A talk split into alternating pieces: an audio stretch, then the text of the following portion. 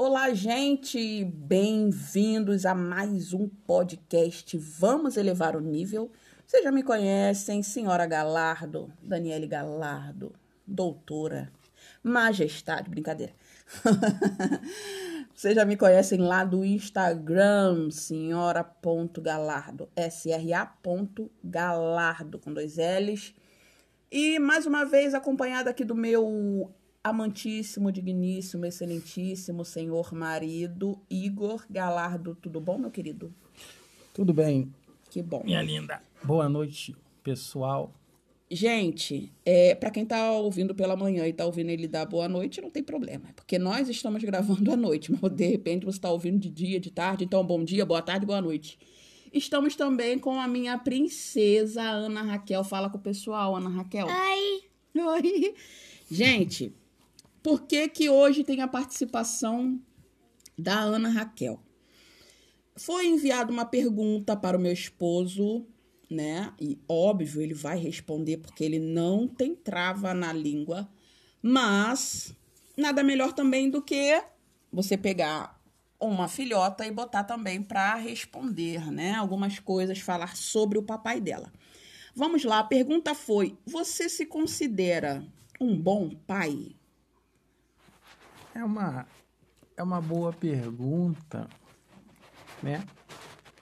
Eu me, considero sim. Mas eu aprendi com a vida que a gente recebe o que dá. Esse é o ponto crucial. Todos sabemos, né? Que eu também não tive o meu pai presencial. Fui criado pela minha mãe, minha avó. E não deixei de ser quem eu sou. Então, eu em que, aprendi em que, isso. em que o, a falta do seu pai te revoltou, te prejudicou? praticamente na minha vida em nada. Até então eu eu corri atrás para tentar ter o reconhecimento, mas não teve sucesso, né? Mas Isso fez de você uma pessoa ruim? não, Atrapalhou a formação da sua família? não, não. Por o contrário. Eu aprendi e ganhei um pai que ele nunca falha, que é o próprio Deus. Legal. Isso é aquilo que eu falei. A gente ganha o que dá. Legal. Ana Raquel já estava aqui com o dedinho dela nervoso. E vocês vão saber por quê. Ana Raquel, seu papai acabou de falar que ele se considera um bom pai. Então agora eu vou te fazer uma pergunta. O seu papai é um bom papai? Responde. Não.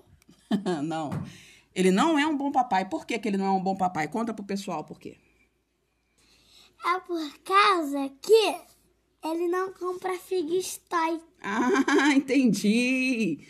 Por isso ele não é um bom pai. Tá vendo? Você não é tão bom pai assim. A gente vendo? fala que ele não é, ele não é mesmo. Tá vendo? Não é um bom pai. Mas o que que ele faz que não é um bom pai? Ele não deixa baixar jogo no telefone. Tá vendo? Que pai péssimo, horrível, gente. Mas deixa eu te fazer uma pergunta. O seu papai, fala pra mim. O seu papai, você é muito apaixonada por ele? Mais ou menos. Você acha que você é cópia dele? Não. Não? Você não se acha parecida com ele, não? Ninguém fala que eu sou parecida com ele, mas eu não sou, só mais para. Eu puxei minha mãe. Ah, que bom, meu amor. Você puxou a beleza da sua mãe, a inteligência da sua mãe. Mas sobre o seu papai. O seu papai, se eu pegar agora as roupas dele, botar dentro do saco e mandar ele embora. Pode? Não. então ele é um bom pai, senão você ia querer que ele fosse embora, né? E deixa eu perguntar pra você uma coisa que todo mundo tá querendo saber. Que? Ana Raquel, você é uma boa filhinha? Sim. É? Você é obediente? Sim. É obediente? Ah, entendi. E você acha que toda vez que o seu pai te chama de manhã para ir na padaria com ele, você gosta de ir? Sim, por causa que ele compra biscoito pra mim. Esse pai que é ruim te leva de manhã na padaria com ele, compra biscoito pra você. Que pai ruim, né? Não, mas aqui, mas o meu pai é bom. Tá vendo, gente, como é que são as coisas? Criança é uma maravilha, né? A inocência da criança é uma coisa linda. Gente, ah, próxima pergunta, acredito que essa já foi respondida. Ah, deixa eu falar, né, também, né? Temos que testemunhar. É, como vocês sabem, ou para quem não sabe, né, para quem tá chegando agora, gente, eu tenho seis filhos. Exatamente, você não ouviu errado. Eu tenho seis filhos. E com o meu atual esposo, eu tenho três filhos. É, eu, eu diria quatro porque a nossa, a minha filha Marli Luísa foi criada por ele desde os três meses, né? Desde bebezinha. Então ele tem ela como uma filha também. Então é como se nós tivéssemos quatro filhos juntos. E eu posso falar que o meu esposo ele é um ótimo pai. Tem falhas como qualquer pai, né? Mas ele é um ótimo pai. Ele brinca com essas crianças, ele faz toda a papagaiada necessária. Se ele tiver que dançar, se ele tiver que pagar mico, ah, essas coisas todas ele faz. Ah, se ele tiver que fingir que não fizeram nada para poder acobertar, ele faz também. E às vezes as pessoas me perguntam, Daniele, qual filho dá mais trabalho? Eu tenho a resposta correta. O filho que me dá mais trabalho é o filho da minha sogra. Ou seja,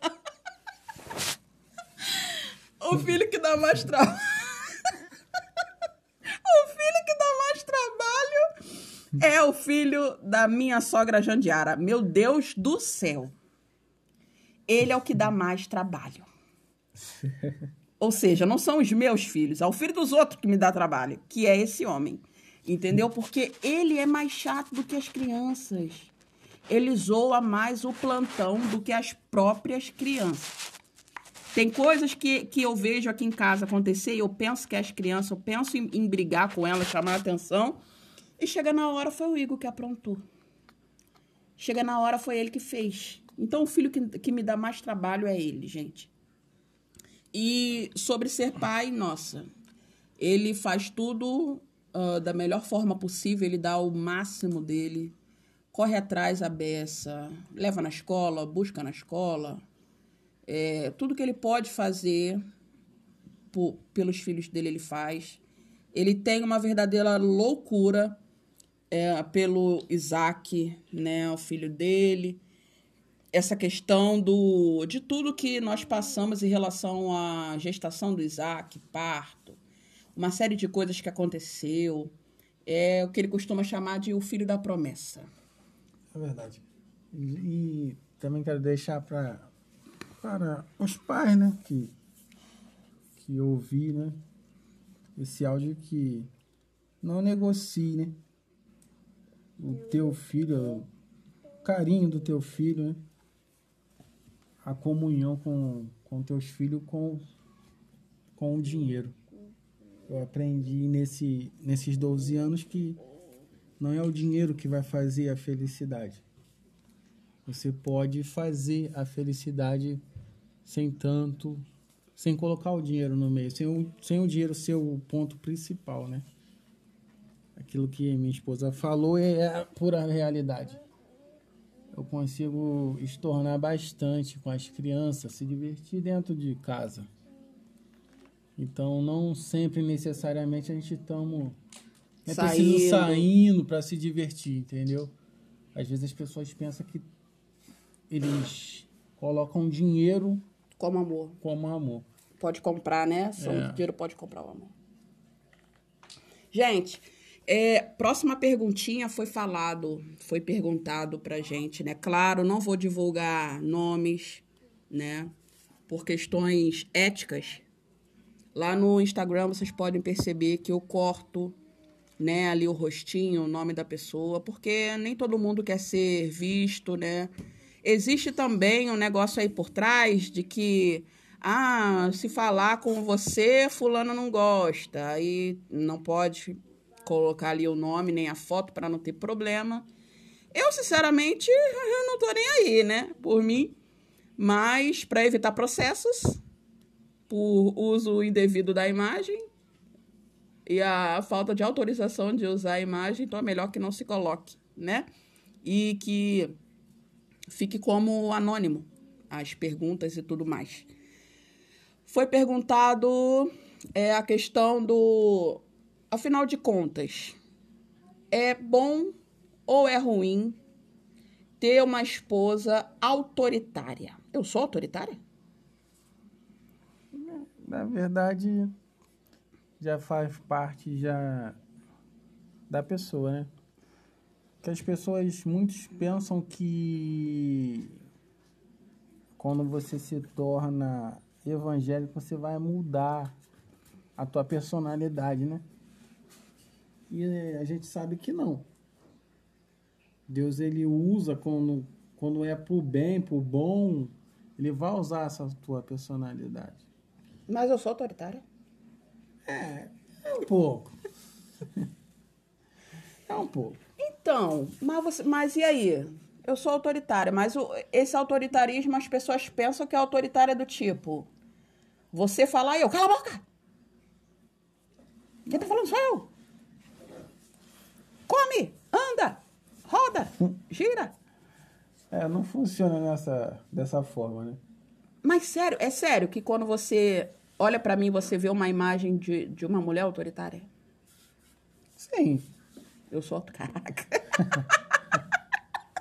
o bom do podcast é isso. É que não dá pra eu beliscar ele aqui e mandar ele parar de falar. Sério? Você me acha autoritário? Eu me acho tranquila, cara. Assim, é, eu me considero pavio curto, isso eu sou. Pavio curto. Mas eu acho que autoritária é, é meio que uma, uma pessoa snob. É, verdade. Pensando né, dessa forma, né? Porque senão dá a impressão. Você, você acha que eu sou. que eu não tenho humildade? Não, longe disso. É uma pessoa até muito humilde, né? E. Mas sobressai o fato de eu botar fogo na roupa. É verdade. É, é uma particularidade sua, né? Foi uma coisa que você se. Não que você se tornou, né? Que você já. Eu já conheci você assim. Então, é uma particularidade sua ser dessa forma. E é um lado bom. Não olho como negativo, né? A gente aqui não olhamos como negativo. Pesa pro lado bom. É, porque também, vamos lá. Vamos, vamos pra, pra conversa. Olho no olho. Vocês não estão vendo, mas nós estamos aqui olho no olho. É, uma mulher frouxa também ninguém merece, né? Uma banana de pijama. Ninguém merece. Quebra a cara do teu filho na rua. Aí tem que esperar o marido chegar para resolver. Tem um problema dentro de casa. Tem que esperar o marido chegar para resolver. Tudo depende do marido para resolver. Ela não tem autoridade para nada, não tem voz para nada. Não corre atrás de nada. Tudo deixa pro homem resolver. Eu acho isso horrível. É o bom de tu ter uma pessoa assim do seu lado que alivia para você, né?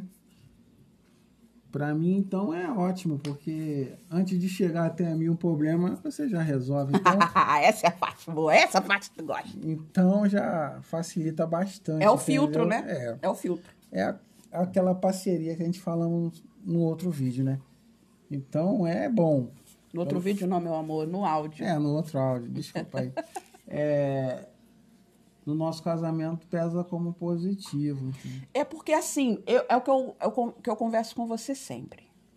É, eu me sinto na obrigação de te defender de tudo e de todos. Por mais que eu entenda que, às vezes, eu não vou conseguir. Eu não sou Deus, né? Tem coisas que só Deus vai conseguir te proteger. Mas é porque eu acho que o casamento ele é isso, é um protegendo o outro. É um pelo outro. Porque se diz que quando o homem se junta à- sua esposa, se torna uma só carne, então o que doer em você vai doer em mim. Então se bater em você vai doer em mim também. É verdade. A gente vai ver isso até o próprio Cristo falando, né? Para Elias, que quando Elias fala que ele venceu sozinho. Ele repreende ele fala que existiam mais sete mil. Então, ninguém consegue nada só. Sempre tem alguém por trás. Nenhum bom samaritano, nenhum bom entendedor, ele chegou ali sozinho. Teve alguém por trás para ajudar ele. E eu acho que e também contribui para o casamento que um seja diferente do outro, né? Você é calmo, tranquilo, relax. Eu já sou espivitada, explosiva. Então eu preciso da sua calma para aliviar a, a, é o pino da minha granada. E ao mesmo tempo você precisa do, da minha explosão de agir, né, da atitude para você também se completar, porque se fôssemos iguais, dois explosivos. É verdade, não não daria certo. E dois calmos, ninguém age nada. Ninguém age nada. Então Deus ele faz tudo perfeito. Tu vê que até o casamento ele te dá perfeito. A gente se conhecemos não foi por acaso, né? Ah, bem lembrado, bem lembrado, bem lembrado. Agora que eu lembrei direitinho a questão da pergunta. Igor, quando eu te conheci, você era casado? Não, eu não estava casado. Igor, ah, ah, ah, tem essa parte. Você já foi casado antes? Casado? Casado não. Eu fui, como fala, né? Juntado, né? Ah, porque eu acho que casado. A, a, a lei dos homens já vai dizer, né? Casada você pega lá a sua certidão de nascimento, a esposa pega a dela, vão no cartório, aí muda o seu estado civil de solteiro para casado. Eu te conheci no estado civil solteiro, pelo menos a tua, tua identidade falava isso. É verdade, eu já. Eu tava assim, solteiro. Quando eu te conheci, todos sabem que foi, né, no dia do, do meu aniversário. Não, não estava com ninguém, nem ficante, nem namorando, não. Estava sozinho. Ah, mesmo. é porque pensaram que quando eu te conheci você era casado. Gente, eu não saio como casado, não. Vocês estão malucos? Nem no mundo eu fazia isso, vocês são loucos. Para mim, essa questão de, de se envolver com um homem casado, é, não quero, como mulher, ter uma fala machista, né? Mas eu acho, tipo, fundo de poço. Tu tem que estar tá com muita conta trepada uma na outra, ou medo de ser despejada, para você se envolver com um cara casado. Deve ser para pagar as contas, porque senão não tem cabimento. Entendeu? Tanto homem solteiro por aí, você vai num casado e outro. Eu acho que quem se relaciona com casado, quem se põe no papel de amante, é chifrudo duas vezes. É verdade. Porque pensa que tá prejudicando a outra lá que tá em casa, com os filhinhos. Mas peraí, se o cara atrai a mulher dele com a dita cuja, ele deve ter pelo menos mais umas 10, né? É verdade. Essa que se juntar com ele vai ser só a próxima, né? Então, é, é um tema complicado que tem que se aprofundar. Vamos deixar esse tema, né? Sobre traição por uma nova oportunidade, né? Para poder se aprofundar é, sobre isso. É, se, se aprofundar porque tem muito mais coisa. Pois é, tem até a parte espiritual está envolvida, né? É verdade. Quem se propõe fazer o papel diamante é secretária do diabo, né? Isso. Então é um tema bem interessante que a gente pode estar tá explanando numa num próximo episódio. Então, voltando ao episódio central, a Raquel ainda está aqui, ela está nervosa porque ela quer ser entrevistada, ela quer falar sobre o pai dela, ela quer falar sobre ela, não é?